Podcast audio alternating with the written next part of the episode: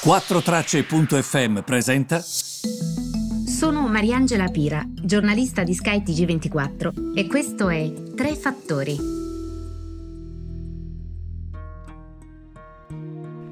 Buongiorno a tutti, benvenuti Tre Fattori del 26 marzo. E stamane ho seguito di European House Ambrosetti il workshop sulla finanza, quello che di solito si tiene a Cernobbio e oggi invece si è tenuto in formula, diciamo così, da Covid, no? Quindi in collegamento. Però è stato molto interessante perché gli ospiti hanno fatto il punto, i primi soprattutto da Parag Khanna a Richard Koo, l'economista di Nomura, sono state delle presentazioni interessantissime e mm, sostengono eh, che eh, di fatto um, la Cina, soprattutto Koo, KOO troverà il modo di dialogare ancora con gli Stati Uniti perché tiene ai loro investimenti, tiene a mantenere comunque una relazione, quindi avrà un atteggiamento assertivo sì, ma proverà a trovare un dialogo, mentre invece emerge proprio come gli Stati Uniti e la Cina abbiano approcci completamente differenti, che Biden invece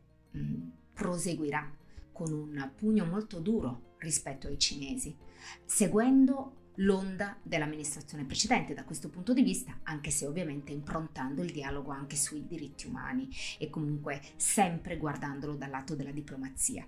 Però molto interessante anche quanto dice Parakan perché sostiene che il bilanciamento dell'economia globale si sta spostando verso l'Eurasia, guardando anche ad economie asiatiche eh, che stanno diventando molto importanti, come per esempio Taiwan, eh, il Giappone che sta tornando, la Malesia, eh, Singapore, quindi interessantissima la sua spiegazione proprio nel guardare al mondo e vedere che dall'Atlantico il peso in questi ultimi tempi si sta spostando verso l'euro asiatico e che il eh, il traffico, quindi lo scambio commerciale tra l'Europa e i paesi dell'Asia sud-est asiatico, supera quello che dall'Europa va verso l'Atlantico.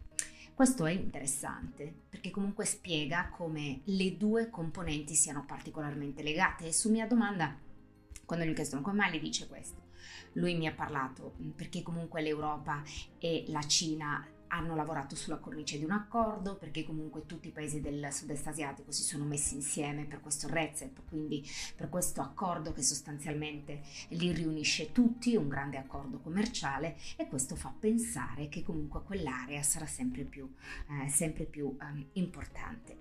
Interessante anche erano presenti gli amministratori delegati delle più importanti società italiane capire il loro parere e alla domanda quando pensate che la Cina possa diventare la prima economia a livello globale superando gli Stati Uniti? In molti hanno definito questa fascia di periodo dal 2028 al 2030. Quindi non ritengono questo possa avvenire subito e addirittura c'era una percentuale di amministratori delegati italiani che ritiene che la Cina non supererà mai gli Stati Uniti come prima economia a livello globale. Un altro sondaggio invece realizzato stamane da The European House Ambrosetti e che riguarda gli investimenti sostenibili ha mostrato come tutti gli imprenditori italiani e gli amministratori delegati delle società anche finanziarie siano pronti ad investire in, in settori sostenibili. Nessuno ritiene che si possa evitare di parlare di questo argomento o agire in modo concreto su questo argomento tutti ritengono, addirittura c'è chi ha risposto noi non siamo ancora in grado di farlo, ma lo faremo. Non siamo ancora pronti, ma lo faremo. Non dimentichiamo che il tessuto delle aziende italiane è costituito per lo più da piccole e medie aziende. Quindi fanno fatica ovviamente anche a rivedere i propri piani di business. Non sono grandi conglomerati, però tutti sanno che è da lì che si deve partire e quindi è importante, è importante sottolineare, sottolineare anche questo. Infine volevo concludere su, una, su un'altra notizia che io trovo molto, molto importante. Ho sentito oggi, eh, l'avrete sentita anche voi, la conferenza stampa del Presidente del Consiglio eh, Mario Draghi, il quale ha detto che le scuole riapriranno in zona rossa fino, fino alla prima media. Sto riassumendo per chi di voi non l'avesse sentita tutta, ma ha detto non sono esclusi cambiamenti in corsa del decreto perché la situazione si sta evolvendo, come si dice sempre, no? monitoriamo la situazione giorno dopo giorno. Quante volte l'avremmo sentita questa frase? Tante. Eh, questo perché sostanzialmente quello che vuole dire Draghi è guardiamo ai numeri. Eh, quindi evidentemente ehm, la situazione non è semplice, questo lo sapevamo, no? che la situazione sarebbe stata molto complessa. C'è però ehm, molto ottimismo, nel senso che Draghi ha detto che secondo lui rispetterà um, questo aumento previsto di vaccinazioni da fare nel nostro paese perché arriveranno nuovi vaccini, quindi lui guarda al futuro con ottimismo.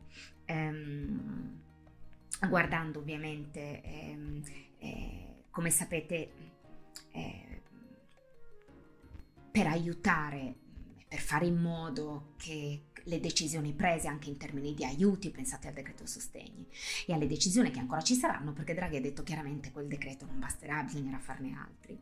Ci sarà uno scostamento di bilancio, che cosa vuol dire? Che tu farai ulteriore deficit, quindi prenderemo ulteriori soldi in prestito, quindi accumuleremo altro debito, soldi che non abbiamo, che dobbiamo prendere in prestito, fare deficit.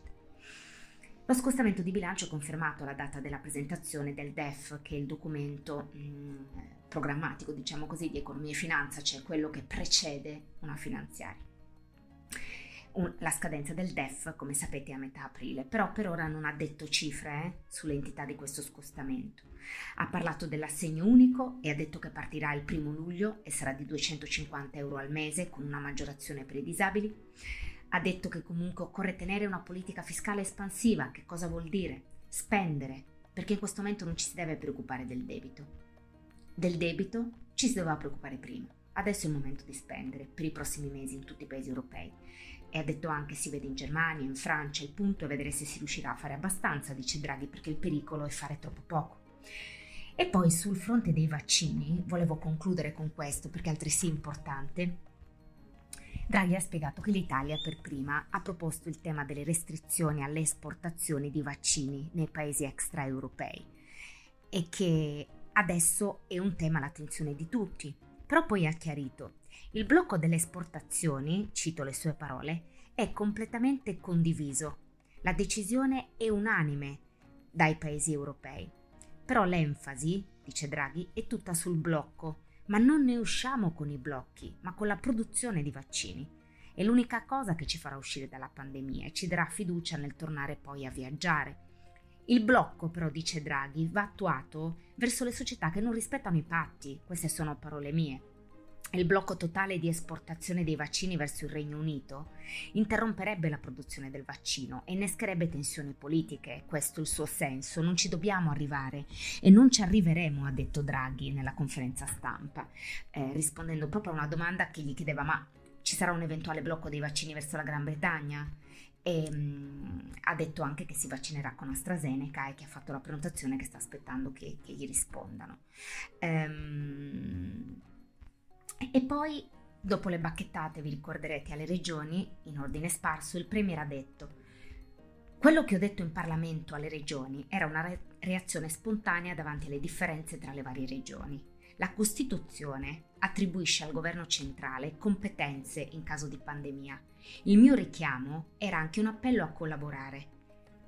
Beh, sentite qui, il richiamo era inteso a dire che bisogna vaccinare i fragili e gli ottantenni e poi andare in ordine di età. Ho anche detto che il criterio dell'età deve tornare ad essere prioritario, perché si vedano categorie che sono state vaccinate prima e non si capisce perché siano più esposte degli ultra ottantenni che poi sono i nonni che stanno con i nipoti.